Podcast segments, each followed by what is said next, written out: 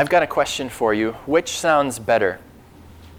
A, Jesus being your teammate, B, Jesus being your coach, C, Jesus being your replacement, or D, Jesus being your inspiration.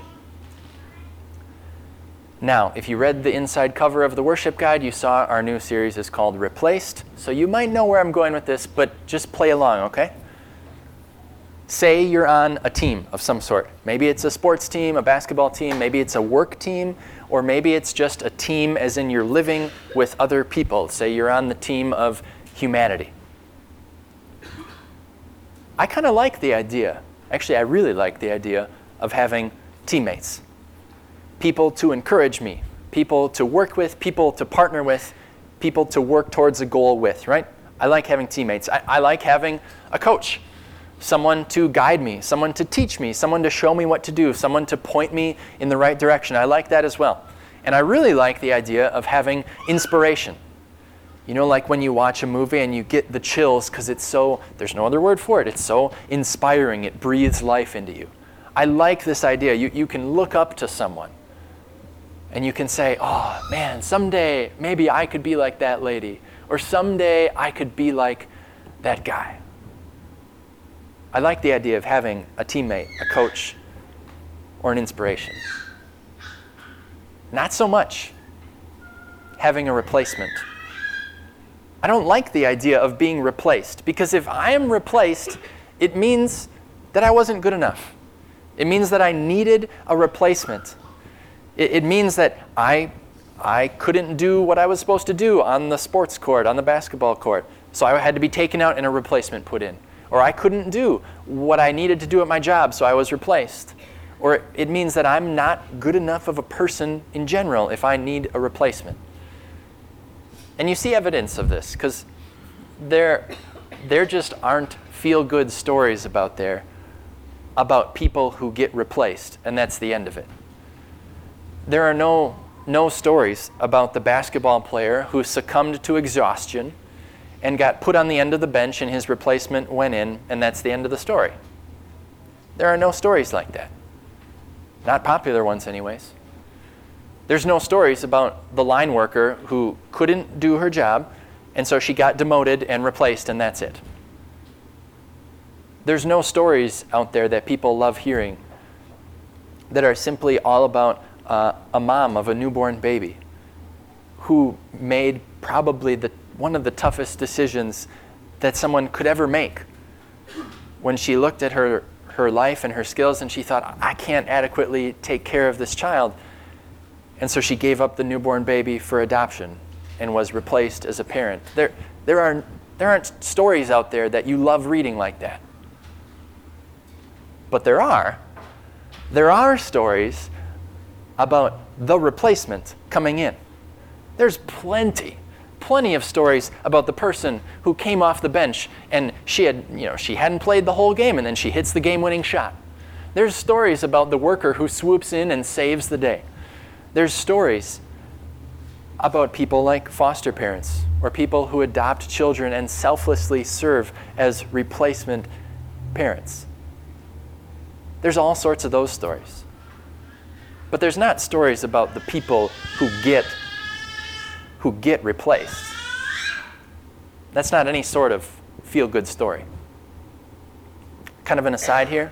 You ever think about the difference between something feeling good and something being actually good? There's a difference, and it's worth considering in just about every area of life. There aren't feel good stories about the people who get replaced. There are, however, actually good stories about people who do the replacing.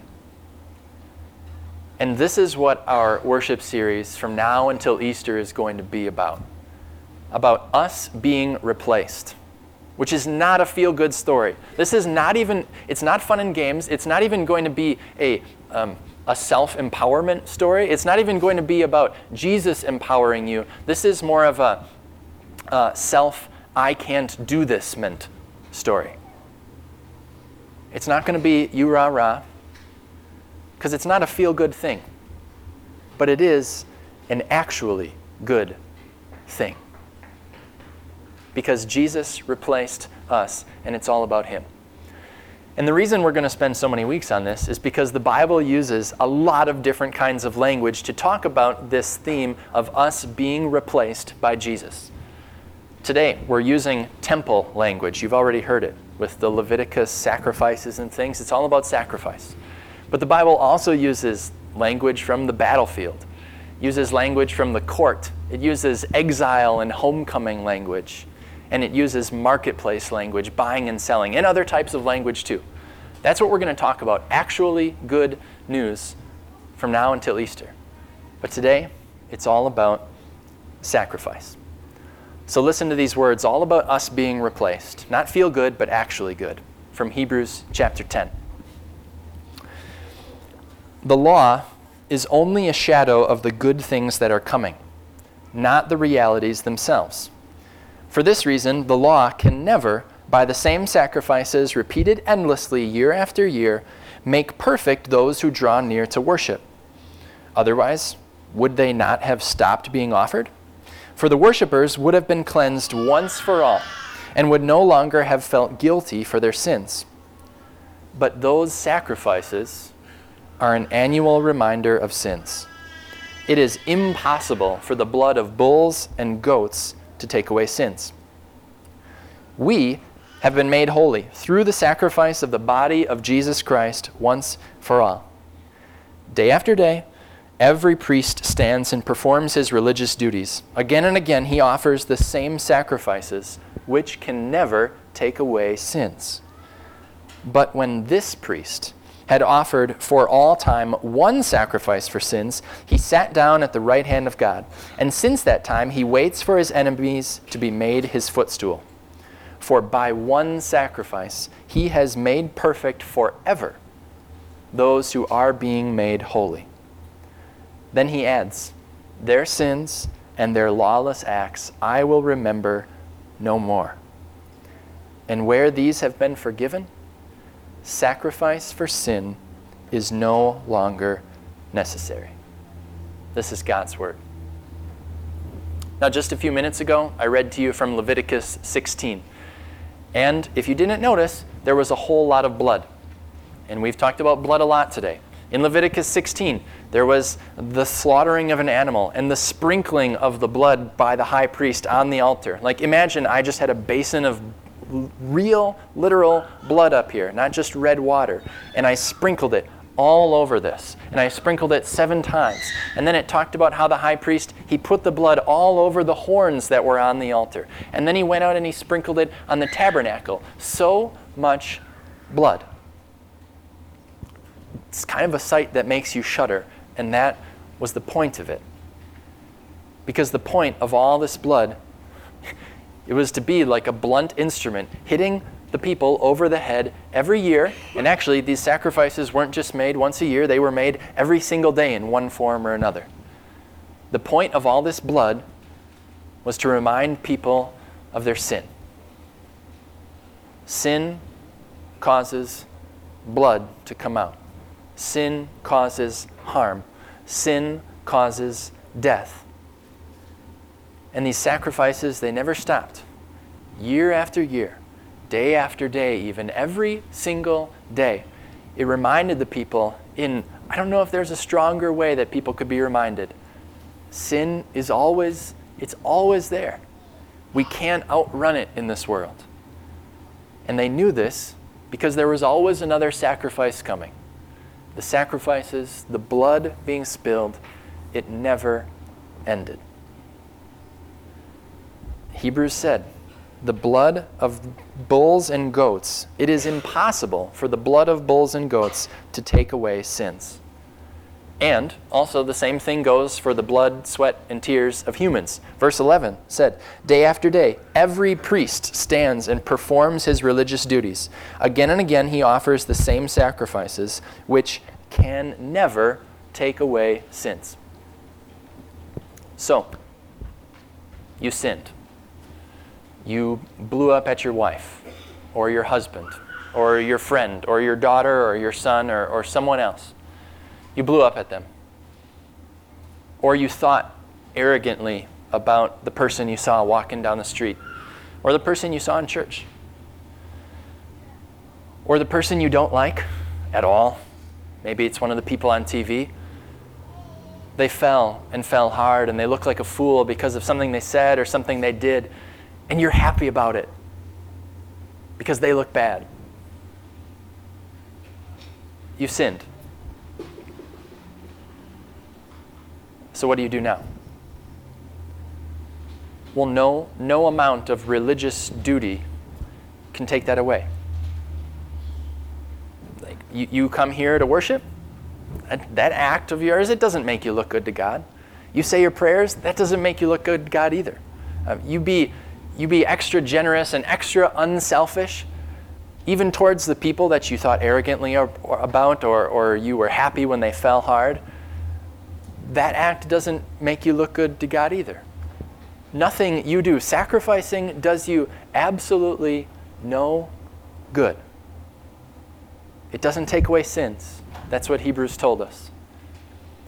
Sacrifice is defined as the act of giving something up that you value for the sake of something else that you regard as more important. But it doesn't work. No sacrifice that you make will work to bring you closer to God. And you know what? I don't like that fact. I don't like that sacrifice doesn't work. I don't like what Hebrews says that I can't do anything, that I can do these things over and over and over again, but it doesn't do me any good. It doesn't draw me any closer to God. I don't like that because I want to do something. I like accomplishing things. I like fixing something. It makes me feel worthy and valued. I don't like, to use a sports analogy, I don't like getting taken out of the game and sit on the end of the bench while I watch my replacement play out on the court. No, what I like is when the coach calls timeout, I come to the huddle, he gives me a pep talk, and then he sends me back out. And even though I've had three air balls throughout the game, I have the opportunity to win the game. That's what I like. I don't like that sacrifice doesn't do me any good. I don't like that the religious duties I perform that they don't actually draw me any closer to God. I want to do something. My dear family in Jesus, watch out for this because it's sneaky. It's sneaky because it can it's it's such a good thing to do good things. It's so good to serve others and to be selfless. But the fact that I don't like that it doesn't actually accomplish anything for making me good with God, oh, it's so sneaky. Watch out for it. Because in a way, when I think like that, I'm resenting the fact that Jesus came to earth to be my Savior, my replacement. He didn't come just to be my teammate or my coach or my inspiration. Watch out for that feeling, it's sneaky. But the good news is that Jesus forgives you and me, even for the times when we resent the fact that our sacrificing for Him doesn't do us any good. When we resent the fact that we've been taken out of the game and we've been replaced, because who likes being replaced? He forgives us even for that. And there's more good news, and that's that Jesus is not a bull or a goat or just any old priest. John the Baptist said in John 1, we just heard it, look, the Lamb of God who takes away the sin of the world, and you're part of the world. And then in Hebrews, he said, but when this priest, this is Jesus, so he's not the priest who's offering day after day all these sacrifices that can't take away sins. It says, when this priest had offered for all time one sacrifice for sins, he sat down at the right hand of God one sacrifice that Jesus made for all sins. And then he sat down. Let me ask you, when do you sit down? Do you sit down before the job is done? I mean, I do, but we shouldn't, right? You sit down when the job is completed. You sit down when it's all done and Jesus' job was done. His work of taking away our sins, it was done. There's nothing left. And where did he sit down? He didn't sit down just like in his favorite chair. He sat down at the right hand of God the Father. Which means what? Well, Jesus wouldn't sit down at the right hand of his Father if he and his Father didn't have a good relationship. And Jesus wouldn't sit down at the right hand of his Father if his work wouldn't it wouldn't be done because the Father would say, "Hey, your work's not done. Why are you sitting down next to me? Go finish your work." Jesus sat down, but not just anywhere. He sat down at the right hand of God, which means that God the Father accepted the work that Jesus did. Jesus was done with the work of taking away every last ounce of your guilt. And because of that, verse 18 says, Sacrifice for sin is no longer necessary. It's not all about us. It's not about the one who got replaced. It's about Jesus. It's about Jesus, the one who is our replacement, who is not primarily our coach or our teammate or our inspirational speaker, He's the one who replaced us. There is no sacrifice necessary for fill in your name here. Because Jesus is the sacrifice to end all sacrifices. He is like his blood being spilled ends the need for any other blood to be spilled. In the Old Testament, the fact that there was blood spilled every day, reminded the people, your sins, like this is signifying them being paid for, but their sin is still here.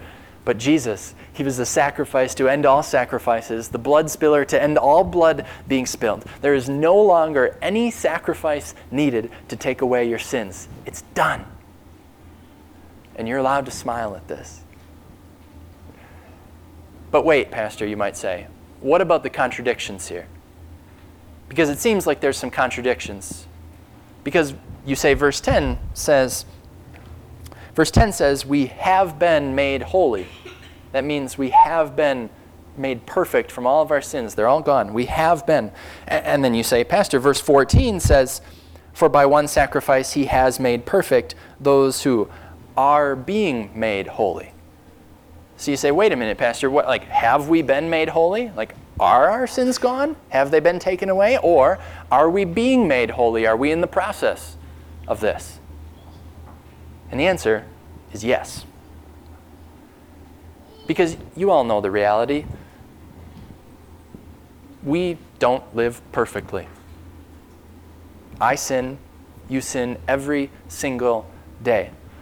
The life of a Christian is one of constant, constant struggle with all types of sin. But for example, every day, in one way or another, I don't like the fact that I need a replacement. I don't like the fact that Jesus is my replacement because I don't want to be on the bench. I want to be in the game because it's an opportunity to gain glory and be praised. I, in my heart of hearts, don't like the fact that Jesus has saved me from my sins. The life of a Christian is a constant struggle against all types of sin. We are being made holy as our faith grows and we act more in line with what God demands. But also, did you catch what God said at the end of Hebrews? He said, He remembers my sin no more. It's still there. But God doesn't do anything about it, He doesn't punish me for it because He's forgotten about it. Because we've been made holy, we've been cleansed by the blood of Jesus by the one who stepped in to be our replacement, the one on whom all our sins went. There is no need, no need for you to think that you have to do anything to make God love you. In fact, we can't do anything to make God love us. There is no longer any blood that needs to be spilled I never, thank, thankfully, never have to stand up here and sprinkle the altar or sprinkle you with blood from, a, from an animal that I just killed. We never have to do that to be cleansed of our sins because Jesus is the Lamb of God who once and for all took away all your guilt. This is not a feel good story. it doesn't feel good to know I have to be cleansed. It doesn't feel good to know that my sacrifices don't do anything to earn me anything with God. It's not a feel good story, but it's an actually good truth. The sacrificing is done. All your sins are gone because you've been replaced by Jesus. Amen.